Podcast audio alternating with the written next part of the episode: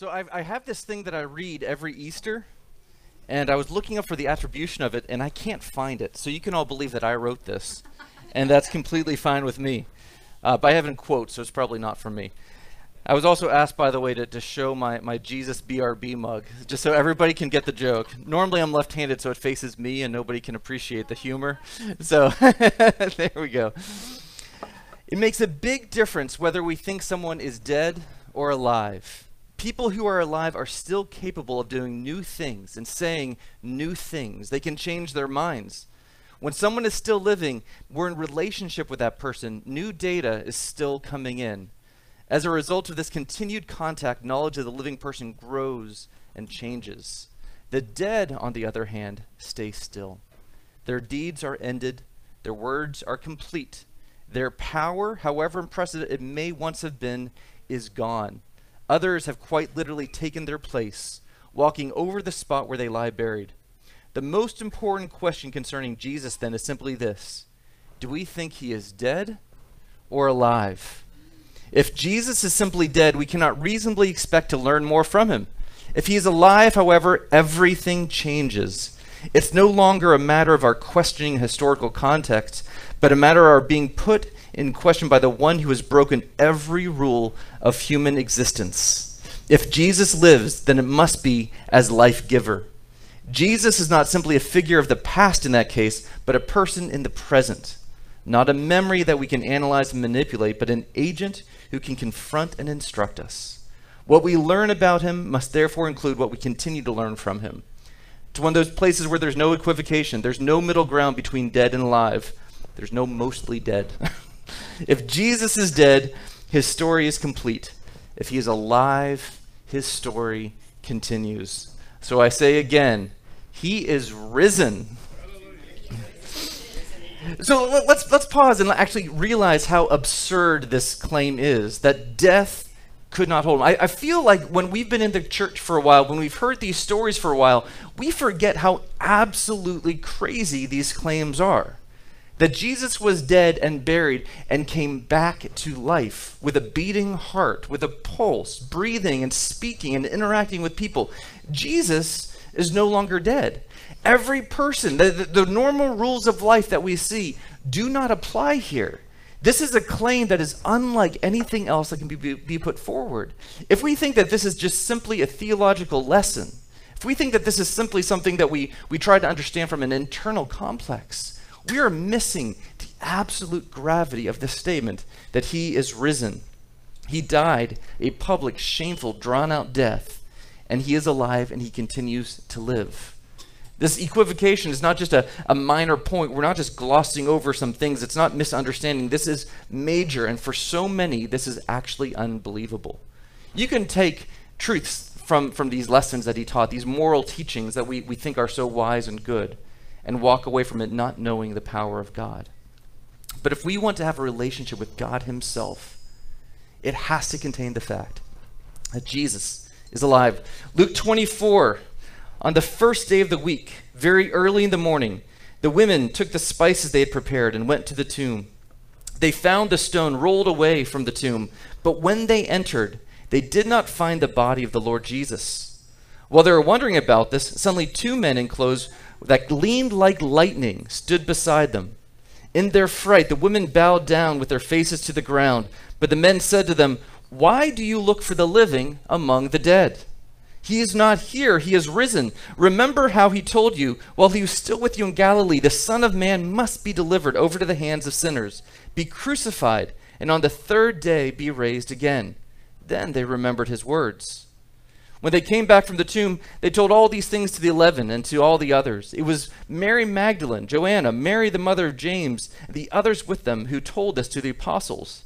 But they did not believe the women. Husbands, take note, because their words seemed to them like nonsense. Peter, however, got up and ran to the tomb. Bending over, he saw the strips of linen lying by themselves, and he went away, wondering to himself what had happened. If you look in the tomb in our lobby, you'll see cloth lying by itself. So where, where can we turn? We've been in this series of Lent, we've been talking about turning away from certain things and turning, to, turning towards other things. We say no to certain things so that we can say yes to other things. On Palm Sunday, we turn to see Jesus in a brand new way. We're turning away from ourselves, and then we get a glimpse of Him, the triumphant King, coming into the place and celebration and healing and all of this breaking forth in His presence. We see Jesus in a new way, our arriving King, welcomed and celebrated. On Good Friday, we see a suffering servant. We see the Messiah laid bare.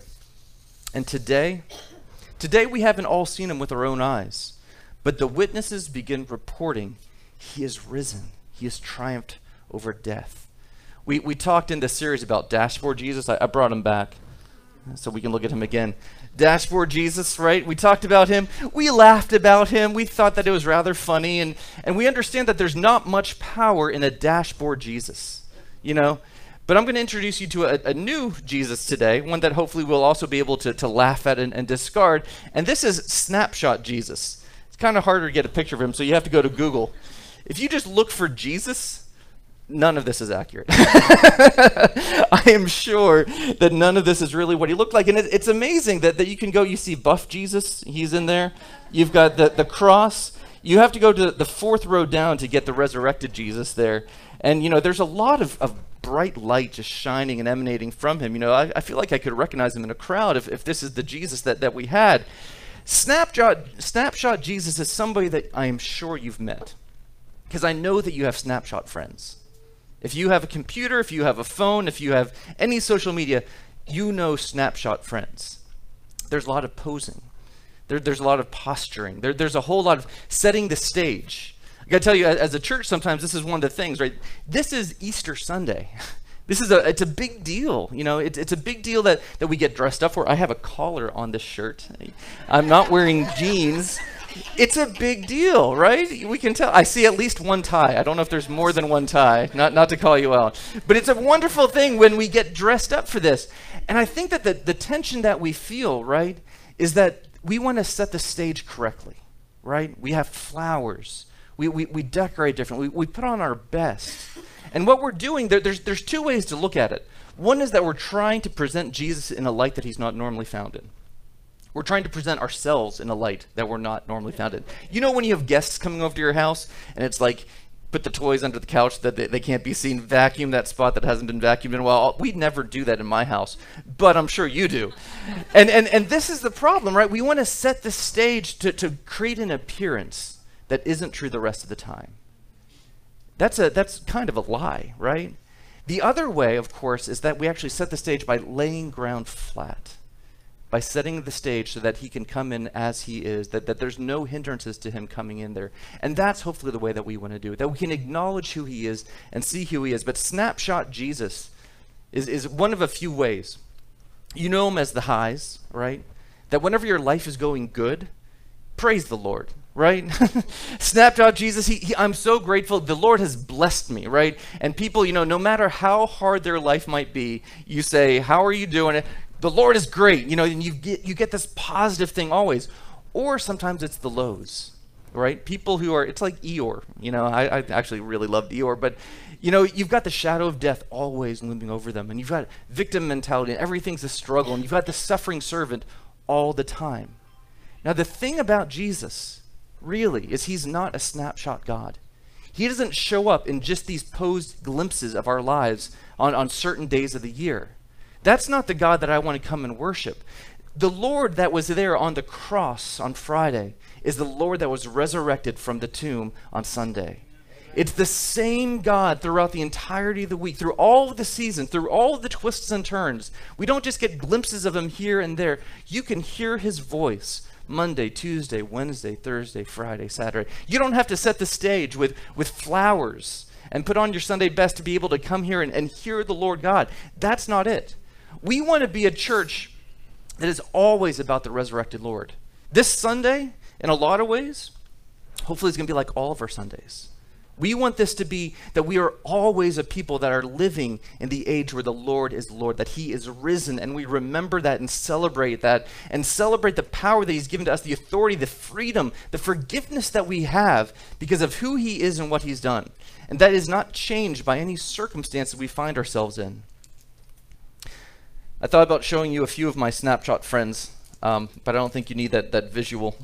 You, you get these glimpses of you know people posing while they work out or always on vacation. They're always on vacation, right?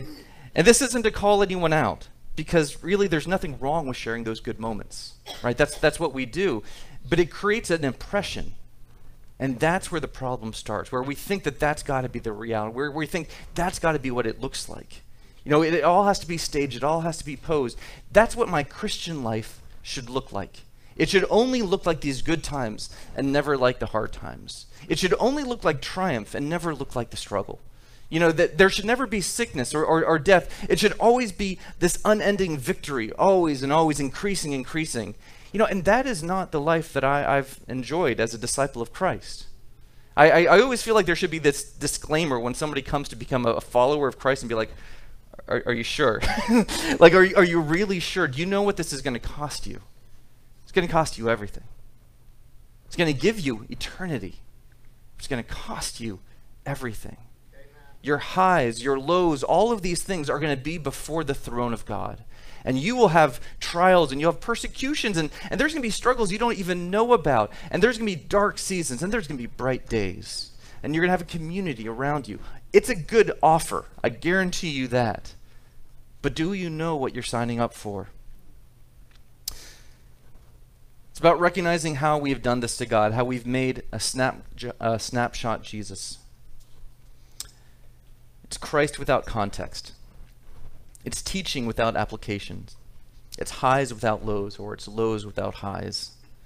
The thing is, Christ is Emmanuel. He is God with us. That is a profound thing that He's not the God who shows up for the photo op and then leaves. He is Christ with us. He is God with us. So, this is where I wanted us to end up with this whole series of Lent and turning. The idea of where else can we turn when Christ is all that you have. Jesus said to them, Very truly I tell you, unless you eat the flesh of the Son of Man and drink his blood, you have no life in you. Whoever eats my flesh and drinks my blood has eternal life, and I will raise them up at the last day. My flesh is real food, my blood is real drink. Whoever eats my flesh and drinks my blood remains in me, and I in them. Just as the living Father sent me, and I live because of the Father, so the one who feeds on me will live because of me. This is the bread that came down from heaven. Your ancestors ate manna and died. Whoever feeds on this bread will live forever. He said this while teaching the synagogue in Capernaum. On hearing it, many of his disciples said, understatement, This is a hard teaching. Who can accept it? Uh, really? A guy standing before you, eat my flesh and drink my blood. That's beyond a hard saying. You know, like, and, and nobody took him literally at the moment, you know, pulled out a fork and was like, all right, well, let's, let's do it. You know, there was something weird going on here. Aware that his disciples were grumbling about this, Jesus said to them, Does this offend you? Yes. then what if you see the Son of Man ascend to where he was before? The Spirit gives life, the flesh counts for nothing. The words I've spoken to you, they are full of the Spirit and life. Yet there are some of you who do not believe. For Jesus had known from the beginning which of them did not believe and who would betray him. He went on to say, This is why I told you, no one can come to me unless the Father's enabled him. From this time, many of his disciples turned back and no longer followed him. You don't want to leave me too, do you? Jesus asked the twelve. Simon Peter answered him, Lord, to whom shall we go? You have the words of eternal life. We've come to believe and know that you are the Holy One of God. Where else can you go? I've, I've put my lot in this. I've put my trust in this. I, all I have is you. like, if, if, this, if this isn't true, I'm lost. If, if this doesn't pan out, I'm, I'm, I'm done for. I mean, all I have is Jesus. I've given everything to this. That's the cause that we have. And, and this is before the cross. This is before the empty tomb. This is where they just said, You alone have the words of life. This is based on the teachings that he brought to them. This is based on the life that he lived before them. This is based on the fact that they could tell in their spirit that something was going on, that he was the Messiah, the anointed one. He lived life with them. He didn't show up as some abstract form of some rabbi that was higher and better than them, drop some kernels of wisdom, and then, then walk on. We live in a celebrity culture where God is not among us. We live in a celebrity culture where we, we wait to hear these little tweetable things we want to grab, just these little tidbits. And then we try to, to sustain ourselves with that when we have the promise of the Lord God Himself being with us, giving His life for us, offering His flesh and His blood to sustain us. That we have nowhere else to turn because He alone has the words of life. I want to to get all physicsy with you. Um, I could talk about Jesus in the fourth dimension, but that sounds really geeky, even even for me. Um, but because I've said that, allow, allow, me to at least say it a little bit. You know, you know what a, a that was my disclaimer. So you, you got a two-dimensional line, right? You got a three-dimensional object, like you know me standing before you. Fourth dimension is over time, where you see something like a ball thrown. You can see the trajectory of it over time.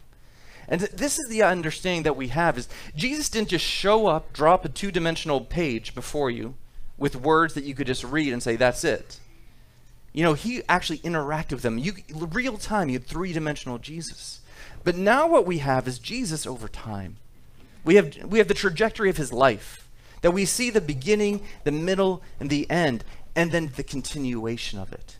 We have Jesus over time revealing who he is, who you are by his light. There's this book that I read. I think I had to read it for school. Stranger in a Strange Land. Anybody? Wow. Okay, one. I, I feel kind of lonely right now. Um, there's this one part in the whole book that really struck me with me over the years, and, and this is where Heinlein, the, the, who he talked about this profession, a made-up profession called a fair witness. The idea of the fair witness is that they could only draw conclusions of things that they knew for, for facts. They, they couldn't conjecture, they wouldn't infer things that they didn't. So, the instance that we have here the character says to the fair witness, Describe the color of a house in the distance. And she responds, It's white on this side. And they say that, you know, she couldn't assume knowledge of the other side. The other sides could be blue or red or, or black. I, I don't know. I can tell you this side of the house is white. So there's, there's no inference, there, there's no uh, assumption of what's beyond what they can observe. And then, more than that, um, she couldn't tell you what she saw previously. She said, A few minutes ago, it was white. I don't know what it is now. If I can't see it now, I can only tell you what it was a few minutes ago. That's the idea of this, this fair witness.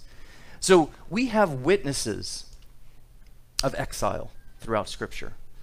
We have witnesses of kings. We have the witness of poets and prophets and priests. We have witnesses of slaves and servants. We have witnesses of people whose loved ones died and were resurrected. We have the witness of those who lost loved ones and they're waiting to see them again when all things are made right. We have the witness of people who, who triumphed and had great things, and we have the witness of people who suffered and lost and knew that as the end of their story. These witnesses of the promised people in the promised land longing for something that we now have among us. The full witness of Scripture shows us a more perfect picture of Jesus. The full life walked with Jesus that leads us to a full life. With this snapshot Jesus, we're left to our own devices. We try to conjure up, we try to make something happen. It, it's a really terrible thing to feel like we have to make something tell you as a pastor, you want Easter to be wonderful. You want people to learn. I want everybody to, to have this, this episode where everybody's on your knees repentant and the Holy Spirit just comes and there's angels descending and ascending. And, and I'm, yeah, I did that. That's not how this happens because I can't do that. We can't set the stage to make these things happen. There's no incantation we can speak. There's no perfect scripture to read to make these things happen. But we live a life faithfully following after him. We say, Lord, let your voice be louder than all the others. As you were kind, may we be kind. As you were forgiving, may we be forgiving. As, as you came not to judge the world, but to love the world, may we be in that same vein. Dealing with wealth and seasons of plenty and healthy community, many of us leave Jesus behind. For others, when we walk in the shadow of death, we look but we don't see him. We only expect a hand to come from heaven and set everything right again. Jesus on the cross, what we saw on Good Friday, was incomplete. It was a complete sacrifice. That's not the entirety of what God wants. Jesus in the empty grave shows us another dimension. Starts to color in the picture a little bit more. You've had those two things, you've got two dimensions. It's more complete. But let's rewind. Jesus walking and talking and teaching, that gives us another dimension. Jesus at the right hand of God right now, interceding for us, that gives us yet another dimension. The picture starts to become clear. If we don't walk with Jesus to the cross, we might not recognize him at the empty tomb. I want to say that again. If we don't walk with Jesus to the cross, we might not recognize him at the empty tomb. I'm not going to doubt God's love, his attention, his pursuit of people, but I doubt our ability to recognize him if we've not been walking with him all along. If we only have a snapshot Jesus, then all of a sudden in this moment of need, I'm going to look around and I don't recognize him. I don't know where to turn. I, is that my God? I don't know. I haven't talked to him in a while. You know, I, I don't know what his voice sounds like as much because I only talk to him on the highs. I only talk to him when I'm on the mountain. I don't know what his voice sounds like in the valley. You know, how can I even recognize him? You know, I, if, if I'm on, I'll tell you, when I get on the mountain, I'll, I'll tell you if it's him or not. I'll be able to ask him then. And what we're doing is we're making it harder on ourselves. And it, it's out of compassion and, and pity that you say, walk with the Lord day in and day out. This is, isn't an admonition saying, how dare you forget your faith. This is saying, the better life, the rich life, the full life has Jesus in fourth dimensions over all time with you day in and day out. Colossians 2 9 for in Christ, all the fullness of the deity lives in bodily form. He lives.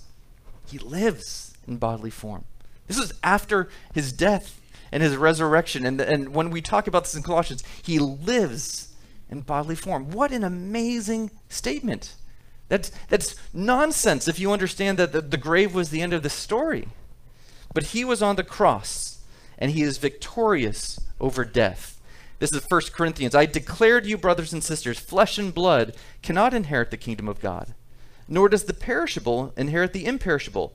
I tell you a mystery. We will not all sleep, but we will all be changed in a flash, in the twinkling of an eye, at the last trumpet. For the trumpet will sound, the dead will be raised imperishable, and we will be changed. The perishable must clothe itself with the imperishable, the mortal with immortality.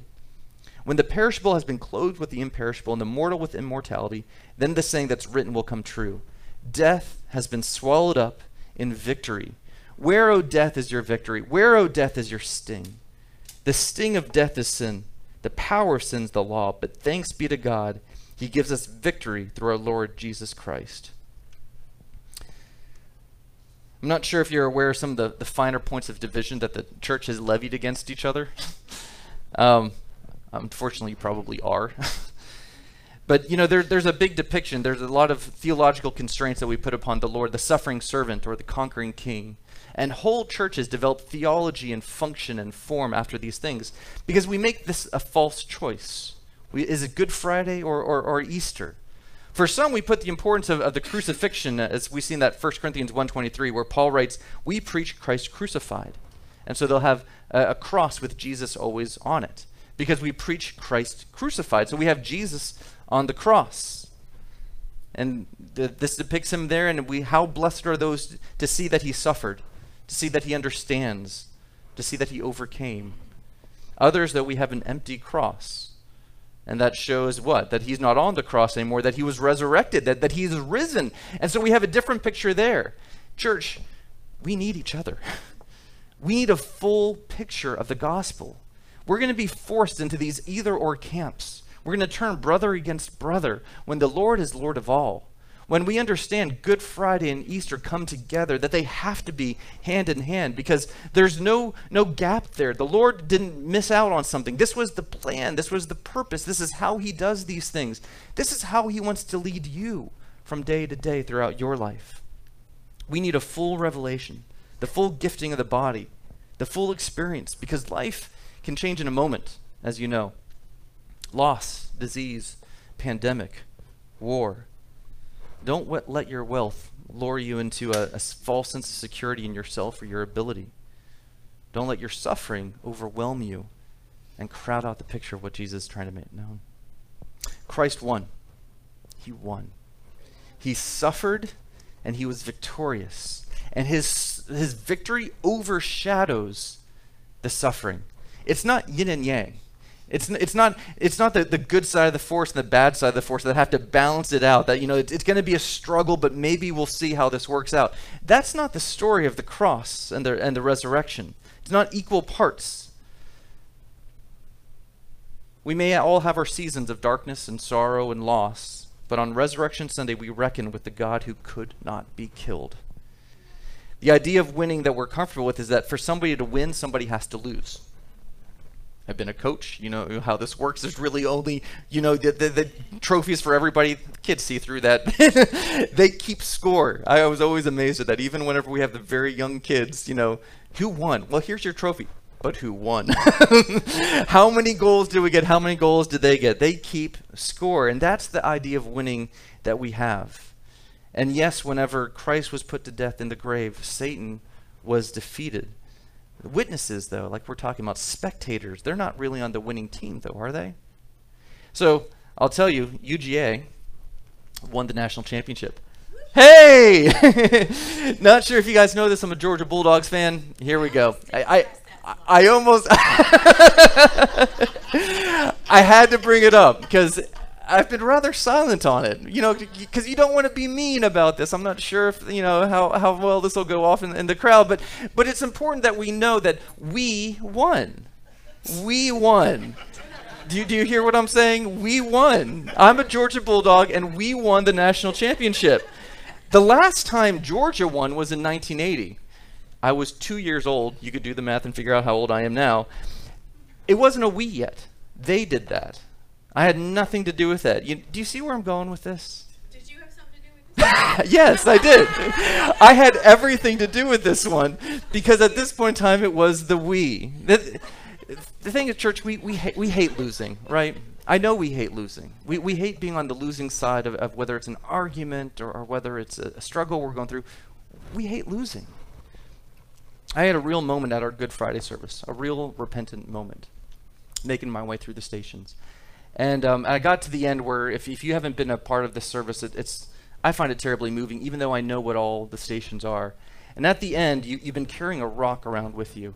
And it's inconvenient, it's hard, it's a struggle. You can't, like, you wish you had a third hand to, to write and do these things. And that's kind of the point. And at the end, you get to identify a sin that you leave at the tomb. And so I wrote something on there. I won't tell you what I wrote. the rock's still in my car.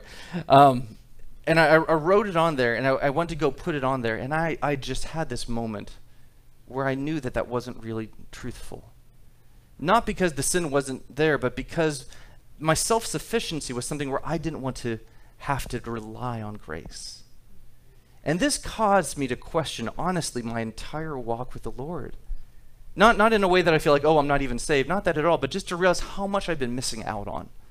All right, here I am, a pastor in a church on Easter Sunday telling you, I don't know that I've experienced the depths of grace because I want to be self sufficient. Because I don't want to have to need grace. I, if I can just try better, isn't that going to be sufficient? If I could be better. I don't have to be as prideful. I don't have to be as greedy. I, I don't have to be as angry. Like, I need to be better. And if I'm better, then, then I won't have to make these confessions anymore. And I was struck with the fact that actually what I'm called to do here is rely on the empty tomb. To actually walk away from this with grace. To actually leave something there and not pick up my own self sufficiency and be like, I'm just going to try to be better from here on out. This church honestly wrecked me for a good while. Because, do you know what? We don't get the depths of what grace is. I don't get what the depths of grace. I can preach on this. I can point you to scripture about this until we've lived this out with a fourth dimensional Jesus. I keep saying that. Sorry, you know what I mean. We're missing out on this life and life to the full. And what a shame. I don't want to live that way. I, I don't want to forget this. I, I don't want to be self sufficient because I don't think that's the way. I can't save myself. I can't have victory over death myself. I can't have victory over my sin myself. I can't be good enough. And I, I, I, find the idea of having to rely on, on him or on anybody, being a burden to somebody, I don't know if it's from living in the South or, to, you know, if it's my own upbringing, I don't want to be a burden to anybody, much less who I understand is the Lord of Lords. I don't want him to look at me with, with pity. I don't want to have to look at me and just feel like, oh, you messed up again. Because I feel then like his victory is over me and I've lost. His victory, church, is not over you. It's over those things that enslave you, the things that enslave me. His victory is over death itself. His victory is over the sin that has ensnared us. His victory is over all of these things that have painted us into a corner where we then can't find our own way out. And we look and we see him and we realize, oh my goodness, I've missed out on this the whole time. I've been trying to pick my own self up on my own bootstraps. I've been trying to forge my own path. I've been trying to be respectable. I've been trying to be self sufficient. And all along, he's just saying, Take my hand. It's what I bring to the table versus what he brings. It's what I leave at the cross and what I leave without at the empty tomb. This Easter message, these mean the most to me. I, I hope we are always a people of the resurrection, but the thing is, these are intimidating often to, to try to preach. Like I said, we I had this exchange with, with Leah. Here's a little little text message between two pastors. I sent her this. It says, In the interests of biblical accuracy, all the preaching about the resurrection this Easter will be done by women. and she texts back, You're not getting out of this. you know, but biblically accurate, it should be, you know, we, we could get Leah up here and she'll tell you all about this. This matters so much. I know we're a laid back church. And I love that we're a laid back church. But we're laid back in not a way to demean the importance of things like this. What we know, what we have found, is that life itself, this message of gospel grace, is the most important thing in the world. And if we set the stage thinking that any of these other things are going to be more important, if they overshadow that, if they overshadow that in our own minds that we think we can, control or conjure this up or present a picture of Jesus that people will like better, shame on us. Shame on us. Because the gospel message that has to come forth is that he died for you. That you can leave behind the brokenness, the loss, the suffering, the self sufficiency, and you can find life as He intended for you to have it. Not just today, but internally. That's the message of the cross and the empty tomb. That's what we're living. That's what we're exploring. That's what we're figuring out. That's what I'm figuring out. It's bigger than I thought, y'all. It's better than I thought. And I've been doing this now longer than I want to talk about. I've been a pastor, I've been a Christian, and all these things.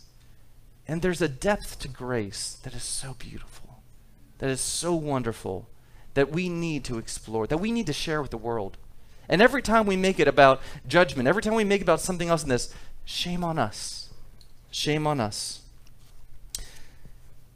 One of the things that I, I read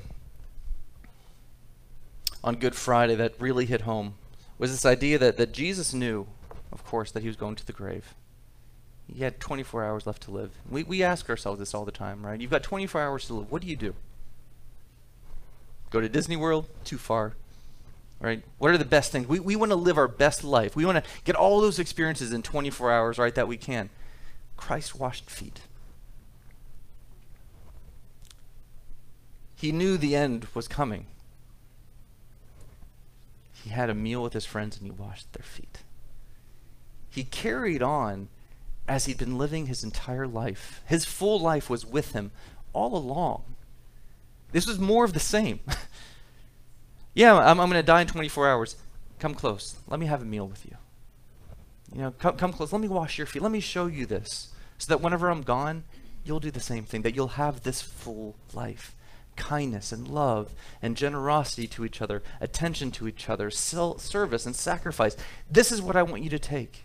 He continued as he was. He didn't change pace for the last 24 hours of his life. He kept going in the direction he had been, loving, teaching, and preparing his disciples. And that's the message for us now that it's new life, everlasting, now, not after we die. Jesus didn't switch gears. He prayed for us in John 14, but he stayed on that path. More of the same. What are you actually called to day in, day out? What's the cost? What's the reward? What does tomorrow hold for us? The way we came into this, through the cross and the empty grave, that's the way we continue. That's living with the God day in, day out. That's fourth dimensional Jesus. That's the Easter message. That's being a people of the resurrection. that every step forward cost us everything coming to this point. This is a, a John Wimber quote from way back. Remember that the economy of the kingdom is simple. Every time we come to cross a new threshold, it costs us everything we now have. Every new step may cost us all the reputation and security we've accumulated up to that point. It costs us our life. That's my Lord. Because He's going to have me tomorrow. He's going to have me the day after that. And as much as I try to control this thing, as much as I try to prepare for this thing, I don't know what tomorrow is going to hold. Could be another pandemic. There could be another war that breaks out. There, there could be the, the, this, the crash of the stock market, and all of my savings that I've been doing for years are just gone. And, and if that's my hope, then I am lost in that moment. Eternity is too ambiguous for us. Life after you die feels too far away and, and too irrelevant. Today, we are with the Lord, and tomorrow we'll be with Him again. That's living with the Lord. That's the gospel life. And that's not to say eternal life isn't true. I believe in that. It's not saying those things are there, but our calling is now to be a people of the presence of God, to be faithful disciples today, tomorrow, to live this resurrected life here and now. Here's a question for you to, to take from this Did Christ die because he needed to be resurrected? Or was he resurrected because he needed to die? Can you even ask that? Can you even separate these things from each other? See, the suffering servant of the victorious king, it's got to be both and. It's got to be both of these things. I think what we want often is the empty grave without the cross. We want victory without sorrow. We want Disney World without the lines. I lost a few of you on that. But they work together. They work together. It's always moving onward. It's hard to track things in motion sometimes. You know, if, if, if Leah and I are watching a movie and we're distracted by our phones, you glance up and you don't know what's been happening, and you're like, whoa, whoa, whoa, you've got to rewind because things have changed. We've lost pace.